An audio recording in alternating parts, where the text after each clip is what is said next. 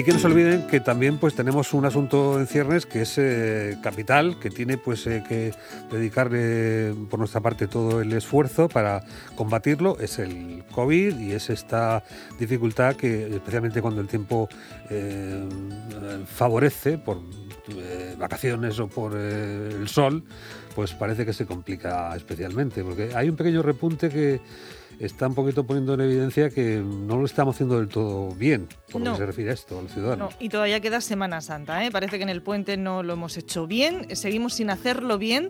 Llega la Semana Santa, apunta que vamos hacia una cuarta ola, tenemos también las variantes, las cepas de distintos tipos que parece que se eh, pegan mucho más rápidos y que no se nos olvide lo importante, que seguimos estando en mitad de una pandemia y que hay mucha gente pues que sigue trabajando por y para los eh, murcianos, como es, por ejemplo, pues las personas del grupo que apoyan la línea telefónica 91212, que son las personas que se encargan bueno, pues de resolver esos eh, problemas relacionados con el coronavirus en la región de Murcia. Y tenemos con nosotros a, su coordinador. José Manuel Pérez, un saludo, ¿qué tal? Hola, ¿qué tal? Buenos días, ¿cómo estáis? Alegro pues, de oíros. Pues aquí estamos, con esta, con esta pequeña incertidumbre, ¿no? Que estamos un poquito sorprendidos que ni, ni a la tercera ni a la cuarta irá la vencida, ¿no? Bueno, estamos, estamos, que pensábamos que teníamos el partido ganado y nos están empatando. ¿Vale? Sabes tú que yo soy muy futbolero y nos están empatando y vamos a perder, ¿eh? Como no nos pongamos las pilas vamos a perder y estamos de lleno en una cuarta ola. Lo que pasa es que los datos van muy lentos, pero si nos fijamos en lo que pasaba ayer, hoy estamos peor que ayer y probablemente mañana estemos peor que hoy. Eso es la, es la, la cruda realidad, no, no tenemos que engañarnos. Lentamente, despacio, pero la tendencia es esa, nos, están presionando. Y como no nos pongamos las pilas, vamos a perder el partido. La prueba del 9 quizás sea saber qué tipo de consultas son las que se reciben en ese eh, 912 12 12, si están más referidas a cuántos podemos sentarnos en la misma mesa o a otras cuestiones. Sí, bueno, están entrando ahora mismo, eh, como tú has comentado en la entradilla, eh, el clima de aquí no tiene nada que ver con el clima de otras zonas, que ya lo sabemos. Viene la primavera, está aquí, llegó hace un par de días y la, bueno, la, las preguntas que nos están entrando van en esa línea.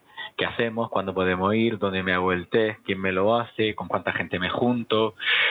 Qué día puedo volver, en fin, estamos planteando, el personal ya no está en una, en una dinámica de me quedo en casa, sino voy a salir, lo tengo claro, y a ver hasta dónde la ley me permite. Lo que pasa es que ya sabes tú, que te lo he comentado en alguna ocasión, que la ley es una cosa y la responsabilidad está en otro, en otro sitio. Y esto va de, va de responsabilidad personal, no de tanto de, de leyes. Eh, al menos, esto es una opinión personal, ¿eh? No, no, es, no una, una, opinión que represente a nadie, una opinión personal.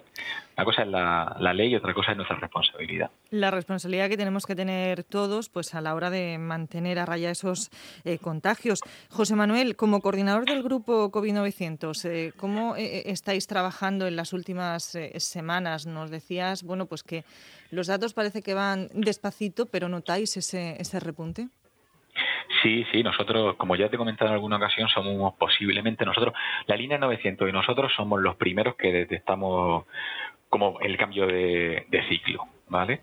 Y, notas que las llamadas, pues bueno, lentamente aumentan, la inquietud de la población aumenta y sobre todo como te comentaba, esa necesidad de movilidad, ¿no? La gente, yo creo que hace un año, yo ahora mismo estoy mirando una foto que nos hicimos hace un año con los compañeros, los residentes, que, bueno, me emociono siempre que me acuerdo de ello. Fue un momento tremendamente duro, estuvimos 60 días encerrados aquí en Habitamia, trabajando. Y hace un año, hace un año, y claro, estamos cansados, estamos cansados de estar encerrados. Y yo entiendo a la gente, el primero que está cansado soy yo, pero no hay más remedio que seguir en esta línea. Antes comentabais que la cepa británica bueno, pues no quiero quejarme de los ingleses, pero nunca España no ha traído nada bueno, ¿eh? La perfida avión, hay que ver cómo somos. Efectivamente, tú lo has dicho, ¿no? No, quería yo tampoco que haya un conflicto político internacional esta mañana, pero con el Brexit se pueden haber llevado algunas otras cosas. Permíteme que te lo... Mientras, mientras no se nos cuele la brasileña o la africana, que parece que podría tener incluso alguna traza peor, ¿no? Vamos a ver, bueno, la, eh, eh, no sabemos, no sabemos. La brasileña sí que tiene algunas líneas. Lo que pasa es que nosotros, la brasileña, eh, siempre han estado, no han pillado más lejos. la cepa británica eh, tenemos una relación muy directa. Ya sabes que los aeropuertos de, nuestra región y de nuestro entorno eh, son vías de entrada del turismo británico que nos ha traído muchas alegrías, pero en este caso nos pueden traer muchas muchas penas. ¿Sabe usted, eh, José Manuel, que hay muchas críticas y se lo escuchamos a, a muchos murcianos? decir, a ver, yo tengo que estar en mi casa, llevo mucho tiempo sin ver a mi familia, no puedo salir fuera, no puedo ir a otra comunidad, no puedo viajar y, aquí pueden venir eh, sin una PCR eh, o sin un protocolo. No sé, seguimos haciéndolo mal en ese sentido porque la gente está enfadada en la calle, ¿eh? Eh, eh, bueno, primero de tú, Carmen. Vale, si me das ya el permiso, te tuteo. Nada, tienen mi, mi, mi permiso. Tienen mi permiso. Bueno, eh, te cuento, sí, a ver, nos, yo entiendo perfectamente el malestar que hay a nivel de población general, puesto que yo lo primero que soy es población general, luego pues, nos ha tocado estar en un puesto de trabajo diferente al que estaba realizando antes y, y tienes que asumir la responsabilidad. Aunque también te quiero decir que en ese tema nosotros, desde la Dirección General de Asistencia Sanitaria, que es donde yo, el grupo, el grupo COVID que estamos, de donde estamos adscritos, solo tenemos capacidad de, de acatar las decisiones que se toman en otro en otro ámbito, ¿vale? Nosotros no, hay ámbitos de determinación y hay ámbitos de ejecución. Nosotros estamos en, ese punto, así que eh, sufrimos exactamente igual esa, ¿cómo te diría yo? Dualidad ¿no? de percepción entre, entre si mi apellido es Smith y si mi apellido es Pérez, ¿vale? Pero es eh, la realidad con la que nos tenemos que enfrentar. Nosotros eh, hacemos lo que nos dicen de la mejor de la manera que sabemos o podemos, ¿vale? Mm. No nos queda otra. Bueno, una de las preguntas supongo más eh, recurrentes será la de ¿cuándo me vacuno yo? Buah, claro, me lo dice mi madre, y a mí cuando me toca, que de lo mío todos los días. ¿Y eso lo sabéis desde ese teléfono? No, nosotros eso lo sabe salud pública, porque eh, hay una serie de condicionantes, ¿vale? Y me voy a meter en un jardín, a ver si soy capaz de salir honroso. Ten en cuenta que tenemos, eh, tenemos primero percepción pública, ¿vale? De que la vacuna sea o no eficaz, o me pueda servir o no, o qué tipo de vacuna me pone. Tenemos la disponibilidad de vacunas, tenemos la, el problema de la distribución, y luego tenemos siempre la decisión. ¿Vale? Que es el principal problema que hay y donde afortunadamente yo no estoy, ¿vale? Porque, bueno, yo tengo un hijo solo, entonces la decisión la tengo sencilla, ¿vale? Primero él y luego los demás.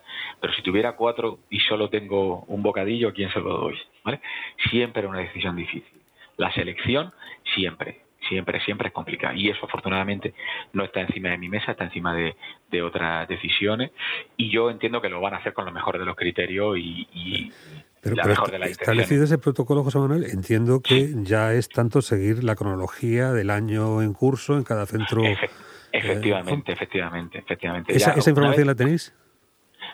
De cómo, cómo se va a seguir. Sí, sí, en, el, Santa María Gracia van por los 83 años de edad. No, no lo sé. Eso, por ejemplo, sé de centros de salud que están trabajando, me consta porque he hablado con los coordinadores a título, a título personal, y están a través de las redes de comunicación local, en este caso la radio, informando por dónde van cada centro. ¿vale? Lo que pasa es que ten en cuenta que hay una, hay una variabilidad importante. Por ejemplo, primero de disponibilidad de vacunas. ¿Vale? Y segundo, de la población a la que va dirigida.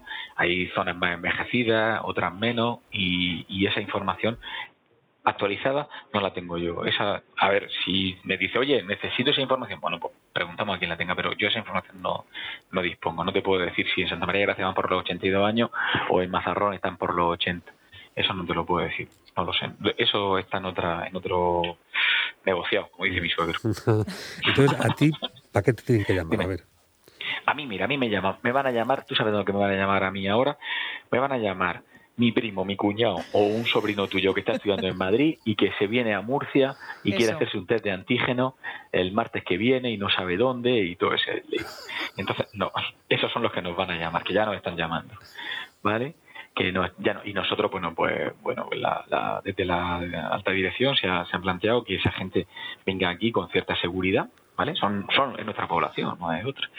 Y, y se le haga un test de antígeno y se va a gestionar y se va a intentar bueno pues que tengamos cierta cierta seguridad de que, de que no vienen con infección y de que las reuniones que vayan a mantener con su familia son seguros y todo eso. O sea, la, y de eso nos van a llamar no de eso ya nos están llamando. Eso ya nos están llamando. Bueno, pues eh, mensaje de responsabilidad, eh, José Manuel Pérez, que esto no ha terminado, que la pandemia sigue estando aquí. Y como decían los Amaya, esta canción vale para muchas cosas. Vete, no quiero verte, vete. Eh, que seamos responsables, ¿no? Sí, yo creo que sí. Yo creo que, que aquí lo, principal es que cada uno sea consciente de lo que, de hasta dónde puede llegar y de lo que hace. ¿vale? Segundo, seguir las recomendaciones de las autoridades sanitarias. Tercero, muchísima paciencia, muchísima paciencia, que esto no se ha terminado, ¿vale? Y el tema de la vacuna, no os preocupéis, son seguras, llegarán, llegarán a todos. Y la, ahora estamos vacunando a los profesores, policías, estamos vacunando a otra población sensible. Y enseguida tendremos mayor capacidad de vacunación. Yo creo que esas dos armas, la responsabilidad y la vacuna, son las que nos van a sacar entre todos de esta situación compleja. Lo digo de verdad, yo soy optimista, miro por la ventana y hay sol, ¿eh? hay buen clima. Ahí estamos cerca de la estrella de Levante. Eso.